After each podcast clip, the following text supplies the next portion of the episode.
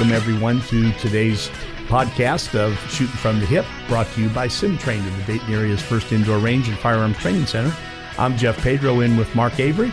Sim Trainer is located at 2031 Dryden Road, Moraine, right across the street from DP&L. You can visit us on the web at www.sim-trainer.com or you can give us a call at the store at 937 293 3914, and we'd be more than glad to talk with you about anything about guns, accessories, training, whatever it is you might need. I also want to direct our, our uh, people who might be viewing the podcast to be sure to check out our uh, store tab on the website.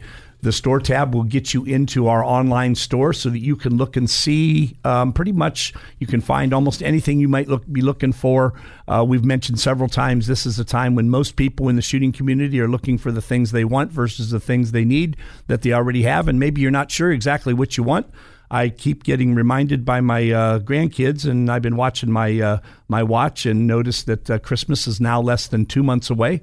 So I'm sure that some of you are thinking about what you want for Christmas or what you're going to buy somebody that you're close to for Christmas, and uh, it would be a great opportunity for you to take advantage of the tremendous sales that are being offered pretty much across the industry. See if there's something there that interests you. Call down the store, get it ordered, and uh, we'll be more than glad to get it for you. I have to say, just based on since we opened the store probably three months ago, um, we're now approaching tens of thousands dollars, tens of thousands of dollars in sales, and very few items have not been in stock when people have called to order them. That's because the, the industry is just kind of at that place right now where um, there's lots of availability. And uh, because of that, um, the, the consumer is getting tremendous uh, cost savings when they buy something. So please take the, the opportunity to look through our store and see if there's something that we can get for you. I want to remind our listeners also that uh, November 11th is a very special day, Veterans Day especially in lieu of all the nonsense and controversy on the television. I want to let you know that we at Sim Trainer take that day as a very special day. Uh, we are dedicating um, uh, kind of the from that day on to uh, it's kind of a Veterans Day activities down at the range from November 11th through the end of the month. We're going to offer any veteran who comes in that's uh, current or retired um, a free lane, free gun rental, free target, free patriotic ball cap of choice for coming down to the range. All you have to do is buy your ammo there. If you have your own gun, you're welcome to bring that. And uh, we'll give you a day at the range. They'll spend a little bit of time just giving you a general orientation, have you fill out a waiver form. They'll take you out, show you how to use the, the target retrieval system, and you can have a great day. And by when I say free guns, we have a 60 gun inventory, and you're welcome to try anything that we have in inventory. It's just, again, you just have to buy ammo there at the range. We also it, have a concealed carry class that day on the, the 11th of November. So if that's something that you're interested in doing, we'd love to have you come down and get signed up for that as well. In addition to that, because we know that uh, people are looking for places to shoot, um, because of a lot of things that have happened in this particular area and just in the industry in general, we're offering a trial membership that goes from um, now till the end of the year.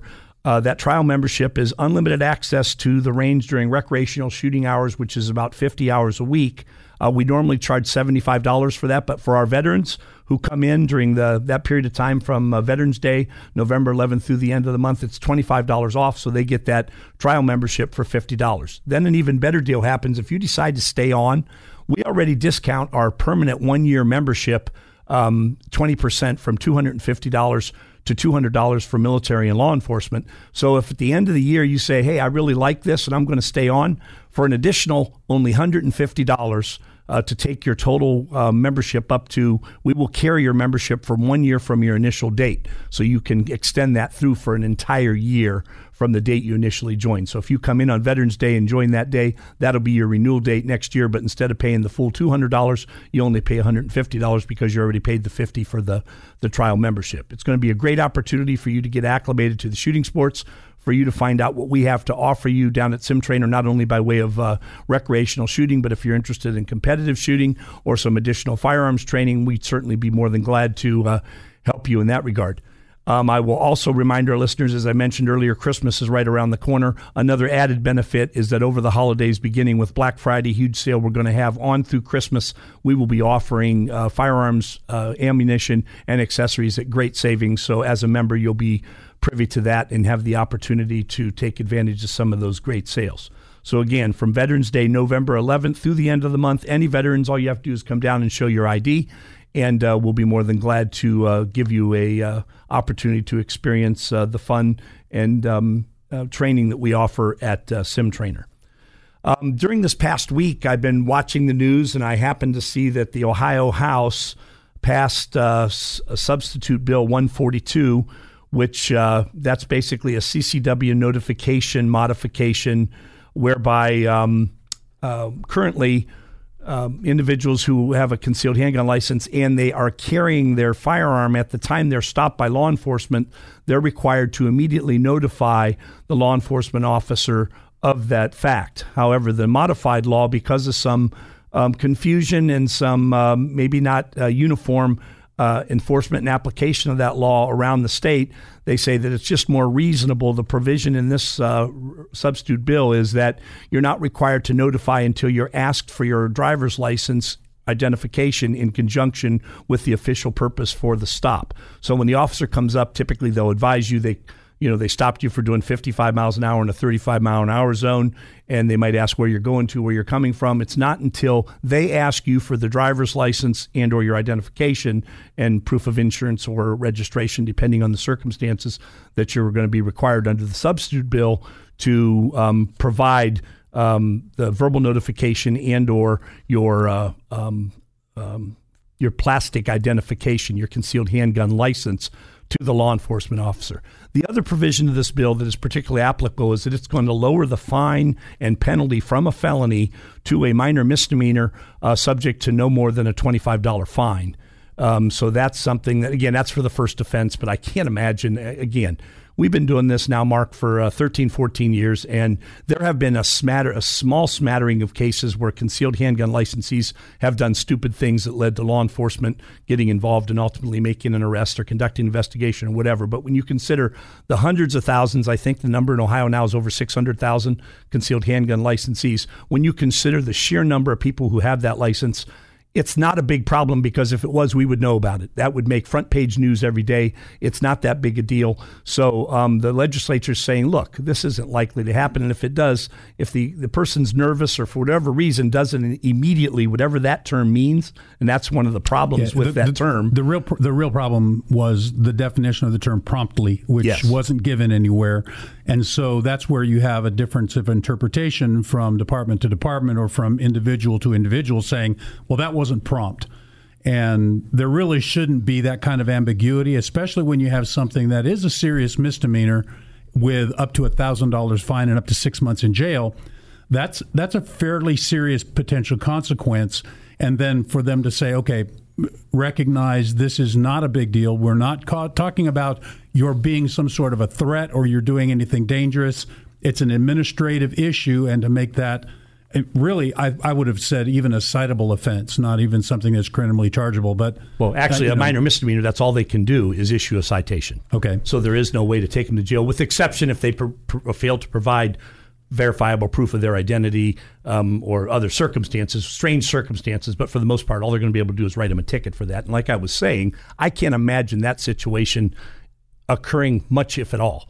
Um, because the overwhelming majority, and I'd go out on a limb to say 99.5% or more of concealed handgun licensees are responsible, law abiding citizens who don't cause trouble because, again, we would know about it if they did. Well, the other aspect, though, is that there are, even though your, what your numbers, your percentages estimate is probably on tap, the problem is that when you have millions of stops, over a period of time and you have a half a million concealed handgun licensees or more so you do have a fairly significant number of people. And if a few people haven't done what they needed to, or you get somebody who is maybe a little bit nervous or less experienced or has a you know has a, an attitude that uh, says you know civilians shouldn't carry guns at all, that's where you get some of these problems. And there have been a substantial number of them, even though it's not a substantial percentage, and, I don't believe. And that brings me to another point, and we talked about this right before we went on the air, Mark, where we said uh,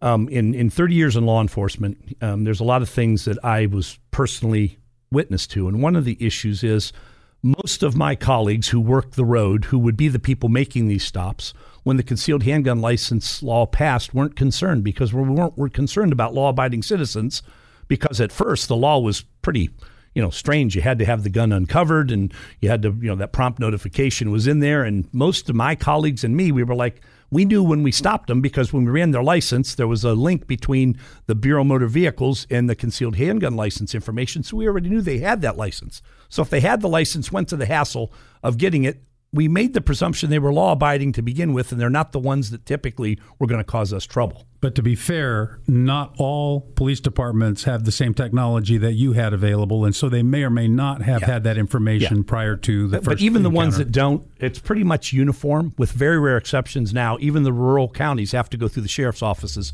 so they get information. It may not be given in a timely manner, and they may not have a computer in the car yeah, that comes right about. back to them. Yeah. So yes, some places don't have the ability to get the instant feedback, but typically the dispatcher would relay that information to the officer upon upon verbal uh, confirmation of the individual's driver's license status and the fact that they would be in possession of a concealed handgun license.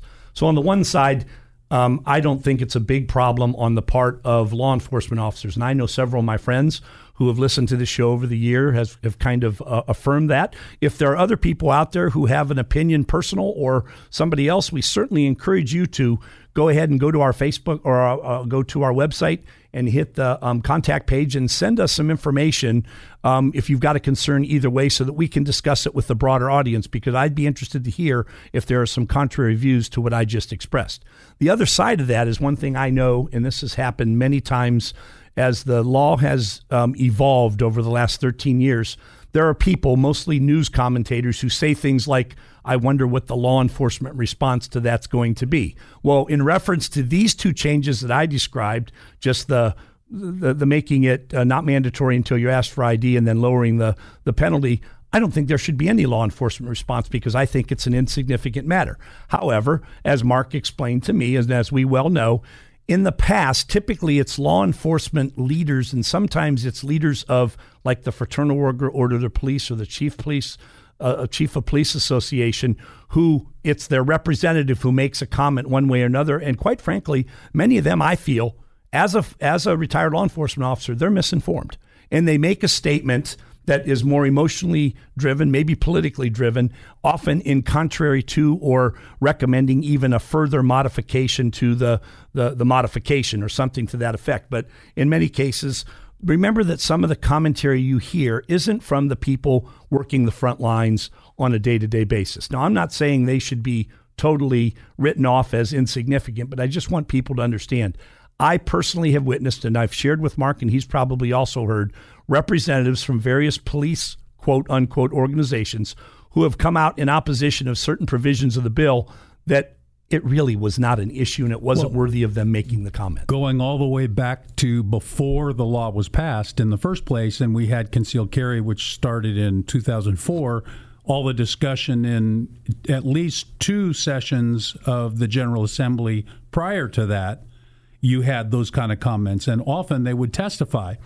If you want, you can go out and pull up some of that testimony and and then compare it to what's actually happened in the years since 2004. So now 13 plus years since Ohio has had concealed handgun licenses and lawful concealed carry. None of the things they were concerned about or they purported to be concerned about have happened. Yeah. And so when you come and that and that's part of the problem with virtually every one of those who have opposed whatever the increase in liberty is that goes along with something having to do with firearms, they always bring up cases that are theoretical or hypothetical, none of which have any basis in fact, and all of which have been debunked over years, either in Ohio or in other states where there have been similar provisions with no problems. But they don't want to take that information because that's too much like data and it doesn't fit their narrative. They have an agenda they want to push and if the facts don't fit their agenda, they just ignore the facts. Yeah. And, and you know, one other point I want to make is um, are there overzealous police officers? Yes, there are. Are there people who um, go above and beyond their authority? Absolutely, that's the case. But I have to tell you, not only I, I was a police officer in two separate uh, police departments, one in Ohio, and I started my career in in Illinois. and I was subjected to the exposure to a lot of other agencies because of my involvement in other activities, things I did above and beyond my routine duties. So I had uh, I rubbed elbows with lots of police officers, and I saw lots of circumstances. I worked on task force task forces that were multi-agency, and there's a a lot of good guys out there, and they're doing the right thing. Um, the majority of the time. So I don't want to in any way downplay some of the concerns that the people that uh, maybe um, were the originators of this bill were concerned about because there have been cases a, a, smattering of cases around the state of Ohio where things have happened that have at least caused people to raise an eyebrow and raise some concern about how this plays out. And I can personally tell you, just from the experience of some people, although I would never, if a person was a law abiding citizen and they had a concealed handgun license, I would stop a person, tell them what they were stopped for, and maybe they're going through some life circumstances that just caused them to not be paying attention to their driving, and they immediately dump that on me. It's not intentional. It's not even designed to get them out of the ticket. They're just saying, hey, I'm having a real bad day. I probably was speeding, but let me tell you what's going on. Well, now think about that. If they spend 30 seconds or 45 seconds telling me that, and they even clarify that by at the end saying, I know that doesn't have any bearing on this, but officer, I'm just having a bad day. I want to let you know. The issue about immediate notification comes into play, and I can see where some of that discrepancy could be a concern. I mentioned me, my personal example. That conversation might go on for two, three, four, five minutes and I may even tell the person to pull over into it's not I've done this before, have them pull over into a parking lot and we end up he gets out, we have a casual conversation. I can remember one individual, he was a nice guy. It was a day like today, a beautiful day outside, and we I didn't even know him. I had him pull over. Um, he acknowledged that he did what he did, and everybody that knows me, I'm not much of a ticket writer and wasn't much of a ticket writer anyway. Too much paperwork. But we got into a casual conversation of all things about the Cleveland Browns football team. Now, I know a lot of you out there saying, What were you doing wasting your time on taxpayers' dollar talking about the Cleveland Browns? Well, when you're from northern Ohio and you didn't have much to cheer about ever since I was a little kid. Now, when I was, you know, a very little kid, we had a lot to cheer about, but since 10, 10 and on, we haven't had a whole lot to cheer about. But it was nice to talk to that individual, and that was just another thing I felt was a way to reach out to the community, and, and it was I was just being human. And we had a casual conversation. I gave him a warning. He went about his business. He said, "Thank you." It was a positive result, and you know everything. And it gave good. him a chance to to get some of that out a little bit, which helps to de stress him and probably long term make him have you know just a little bit better day. Community relationship is a big part. It, it's a big part. It's a daily part of our job. That's why right now I just hate to see all the negativism directed at police officers because having lived it and having a daughter who lives it every day, um, ten year veteran now. Can you believe it, Mark? Ten years on Hard the force this year. Hard to imagine. Um, uh, but it, uh, you know, it's it's just something that when you're a police officer, the spouse of a police officer, uh, someone in the a police officer's close uh, sphere of friends, you hear a lot and see a lot to a certain degree because, quite frankly, even my daughter's a prime example. She doesn't share that stuff with me unless it's something she needs to discuss and she knows she's got an open door anytime, but it's not something we go complaining about all the time. Yeah, we get together and we tell stories. All you have to do is watch some of the cop shows on television and you wonder if you watch some of those live shows and you ever wondered how can the cop stories that I've been told be true? Watch those shows and see for yourself how stupid stupid is. It just seems to play out day in and day out. It amazes me when I see stuff that's not being reenacted. It's actually playing out in real life. And I'm thinking, oh my goodness, I was part of that, but I didn't have nearly the sense of humor when I was in the middle of it as I do now. And I wonder yeah, how did stupid get to later. be so stupid? Right. So, you know, bottom line there, police officers, uh, the overwhelming majority, they're out for good, particularly in this area we're not real concerned with the law abiding citizen because, as we've reported in the last previous shows, there have been numerous incidents where people who should not have guns, who should not even be out of jail, end up acquiring guns and do the dirty deeds that they do. And that's the overwhelming majority of cases that are currently going on around this country. Jeff, in some ways, I hate to keep coming back to this, but it is something that's still in the news and is still having action taken Let's talk a little bit about what little more that we know about what happened in Las Vegas and especially some of the things that are going on after the fact. There's been a, a bill introduced in the U.S. Congress. Actually, there's there was one also introduced in Ohio General Assembly that would make some sort of restrictions on accessories to firearms, essentially, and whether that be a bump stock or anything else that increases the rate of fire. And as some of these have been analyzed, it looks like it's very possible that by just moving your trigger faster, you could fall into the category that these very general and broad uh, legislative attempts could uh, could include. And I think that the real problem is the focus on the equipment rather than on the focus on the actors and what they're doing. Uh, that that is something that we have a real problem in this country especially with respect to firearms, there's a lot of people who think that the guns are the problem, and then they do everything they can to try to restrict access to the guns instead of taking a look at the behaviors and figuring out what is the matter with these people, and let's figure out what we can do to reduce the number of people who are doing bad things. Uh, that is a very tough call. It is very, very difficult to say, we're going to know what you're going to do and we're going to put something in place that will prevent you from doing something bad. Every single one of these proposals has been looked at, and when people are grilled honestly, they say, yeah, nothing that we're proposing would have actually stopped that, but we got to do something. Uh, I'm not sure where we got to do something falls into their constitutional authority. Well, and again, I think we got to do something has already been initiated, a full fledged investigation. Now, I, like many of our listeners, and I know like you and other people I talk to, we're frustrated only because of the lack of information. But that said, I understand in an investigation that is obviously as complex as this one is, there's not a lot of information that they can, nor, in my opinion, should release, depending on how the investigation is moving forward. Now, in an incident like this, there are multiple agencies at the local, state, and federal level combining and doing separate activities relative to what happened out there. So all of the information isn't in a timely manner getting funneled into those press rooms um, where people can readily disperse information to the public. And just like some of the military issues that are going on, that's not stuff we probably need to know about. Uh, there's just certain things that we can't know about relative to a successful investigation that's ongoing, uh, being done in a successful manner and brought to a, uh, a conclusion that's meaningful. So I know there's a lot of people out there who are concerned about what we don't know, and, and I'm one of those.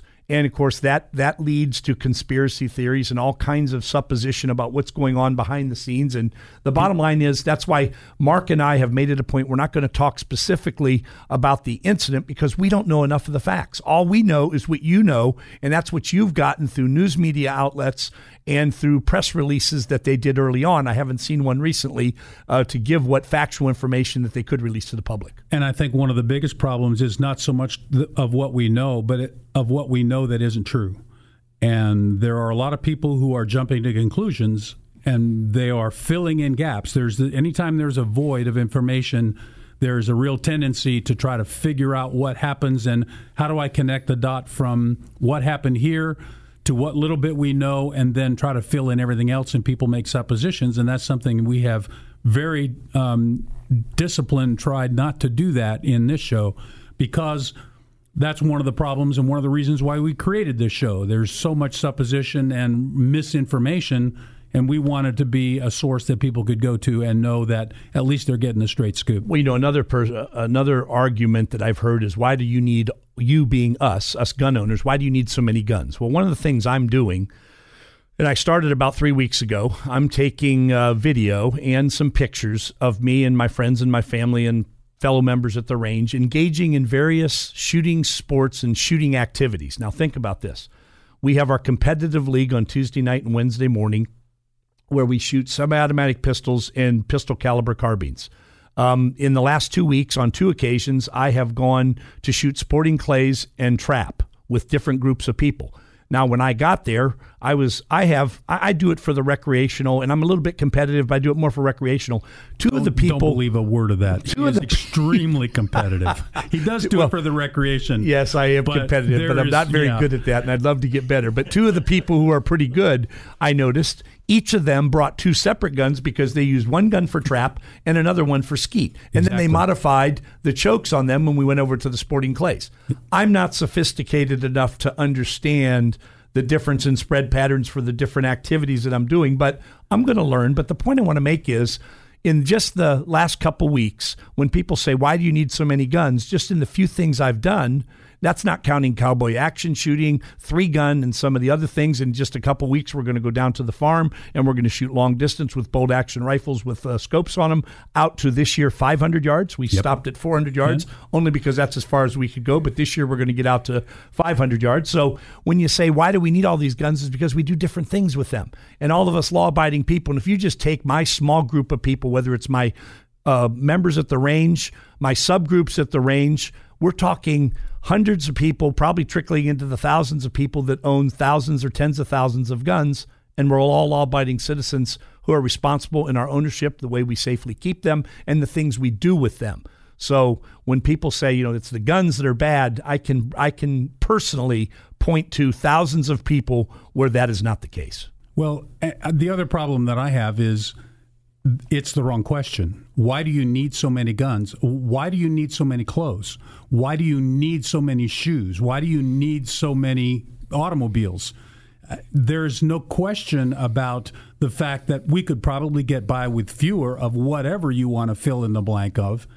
But I don't have a reason why I should have to justify what I am planning to get to anyone other than me right now. I mean, you know, if I was married, then maybe my spouse. But that's the kind of thing that it's nobody else's business what I choose to do in terms of purchase and acquire. If I have a fascination with automobiles and I want to collect a garage full and the garage is bigger than my house, it's nobody's business but mine.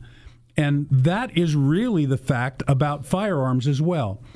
There's no reason why I should even have to address the question of why do you need so many when the answer is because I want them. There's nothing I'm not planning to do anything illegal with them. I there's no restriction on why I should have fewer. You might not think it's a wise use of resources for me to purchase a lot of firearms, but it's not your call. You didn't earn that money. It's none of your business what I choose to do. Now, some will say, well, he had lots and lots of guns. Okay, my answer is I've got lots and lots of guns too. I don't usually have them in my hotel room, but when I do travel, in fact, one time I went out to Arizona and I was planning to go out to the range with my dad, so I had a suitcase. I had five guns in it. I had one long gun and four handguns. And when I checked in at the airport, why do you need so many guns? With you know why why do you need to have so many guns with you on this trip? I said I'm it's not it's not a question of need it's a question of want and i'm going to be using them because i'm going to the range with my dad. It's none of your business but i have a reason why i'm bringing this many guns and i have a suitcase that's specifically designed to carry this many guns. In fact it's got cutouts for the rifle so that it's it's all traveling very safely but the real answer is it's none of your business why I need or want to have this many guns.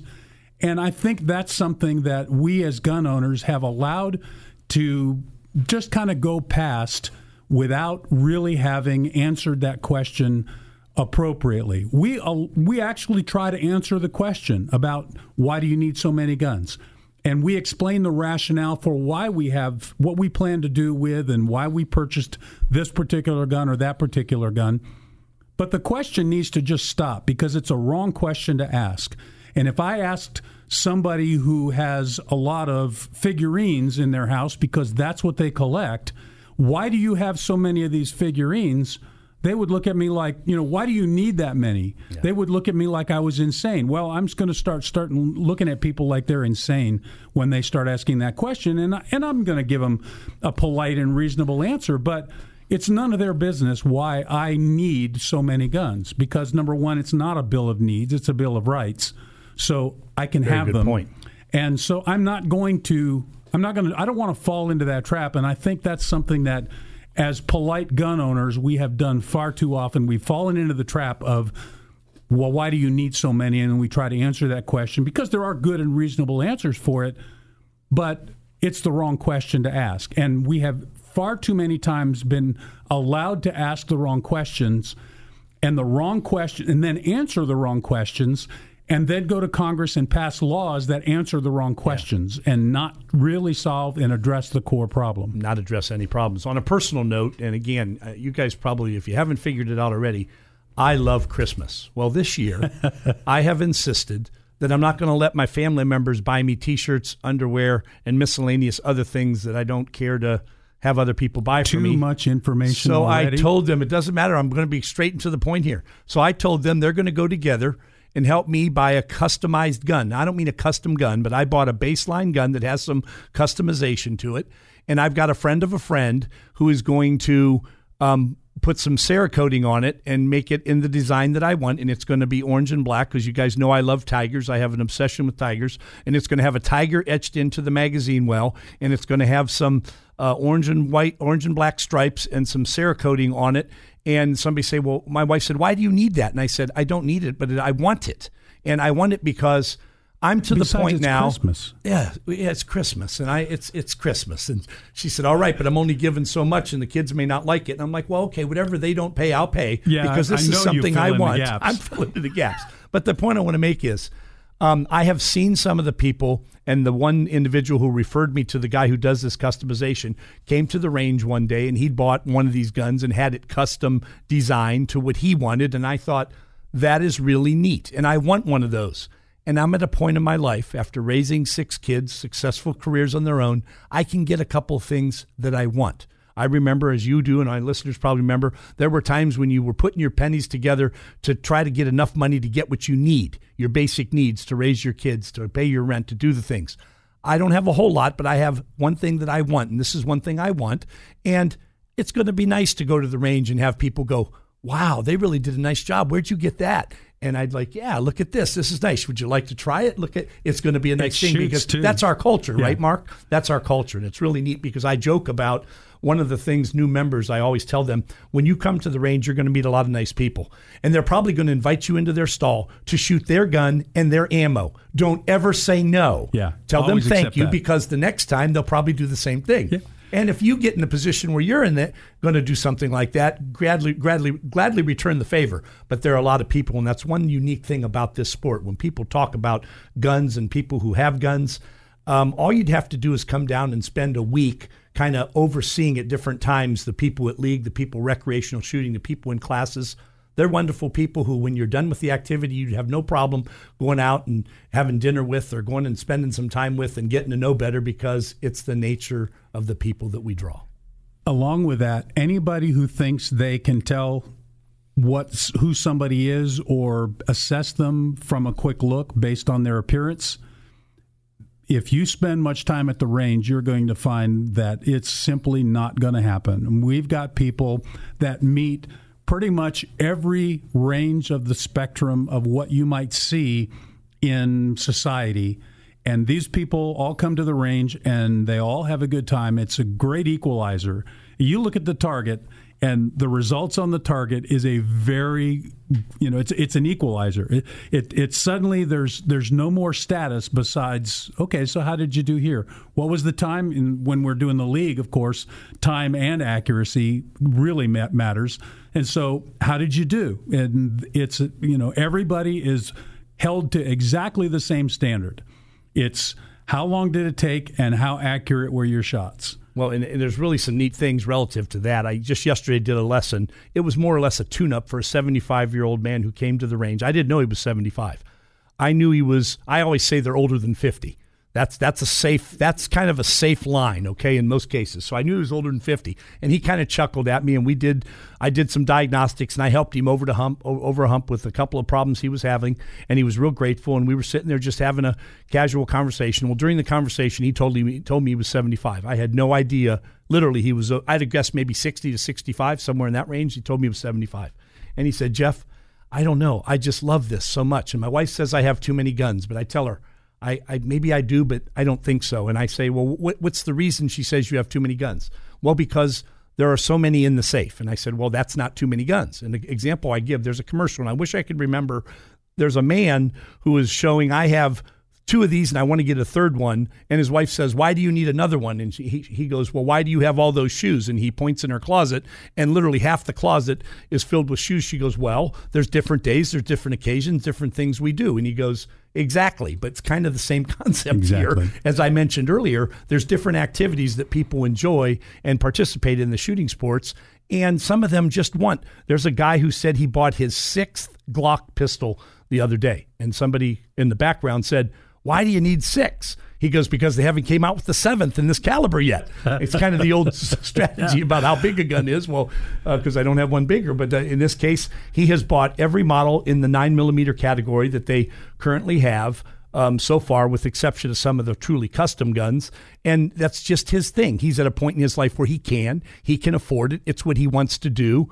Um, I remember in his case, they just came out with the Glock Generation 5. And one of the features was they added the quote, marksman barrel, where all joke to him was, we, we, we told him, we said, we noticed in the league you've been performing kind of in the middle tier um, this marksman barrel is certainly going to to help you. And he goes, Well, I was hoping. And I said, Well, you know, you were doing so well early on that we took your barrel and we had Doug bend it so that you were shooting consistently to the left. And this should solve your problem now that you bought your new gun. You just don't let us get a hold of it. So the joke is we tell people when gun manufacturers come out with new features, a crisp trigger or a marksman barrel, the implication is it's going to make them better. They know that's not the case. They know it has everything to do with the shooter and not the gun, but it's kind of the camaraderie and the joking that goes back and forth with the groups of people that we hang around with. And most of the shooters know it too. Absolutely. Yeah, but you know, that doesn't mean that they're not going to go ahead and get that new whiz bang in order to hope that maybe that'll be the fix. Yeah. And again, in, in the last few minutes, we've kind of gone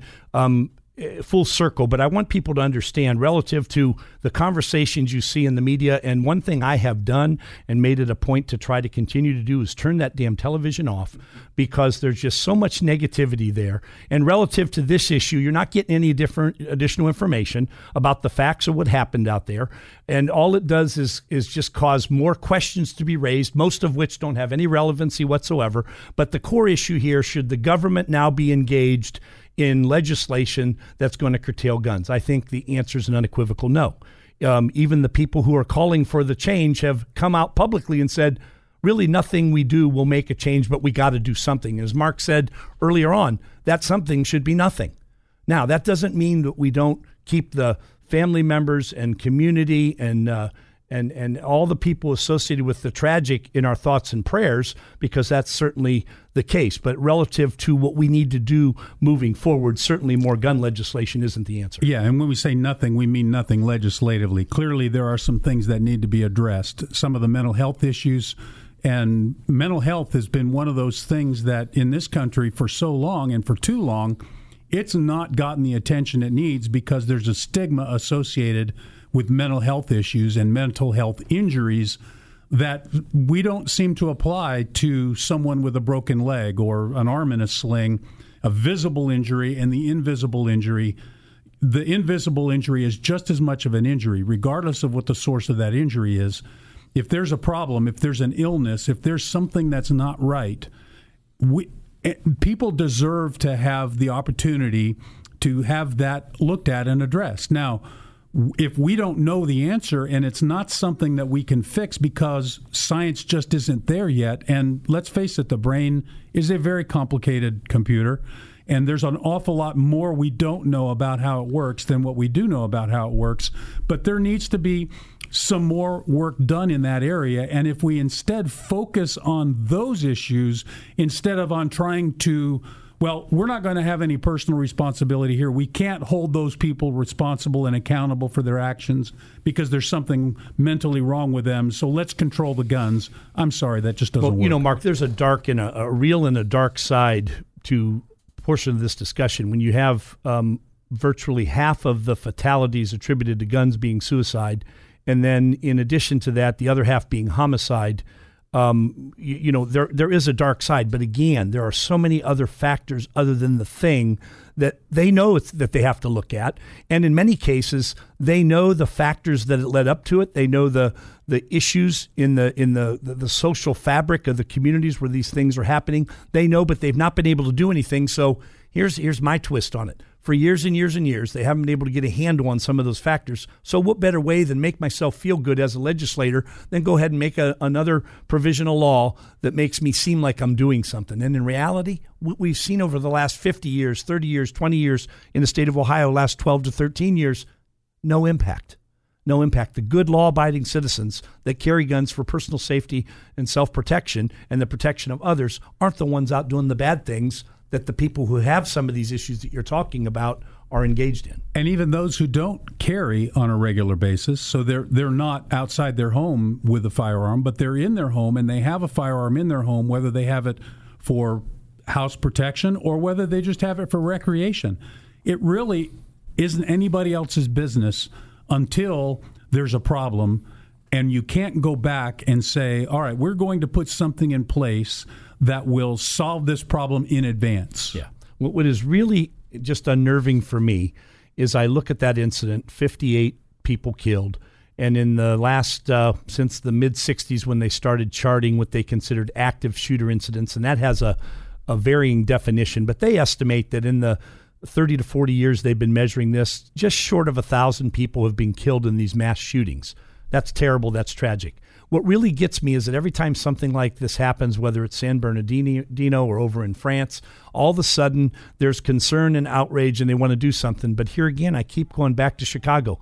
There are now over 500 fatalities for 2017. This has been going on year after year after year, yet nothing is getting done. I don't see people walking arm in arm in the streets to protest against the drug influence, the gang influence, the illegal gun possession, all the things that are going wrong with the social fabric of many of those communities. We reported just uh, uh, two or three weeks ago, or in the last several shows, that approximately 50% of all homicides are only in a, a handful of cities in, in this country. Uh, here we are again in 2017, and yet that continues to be pervasive in, in our country. It's, it's terrible.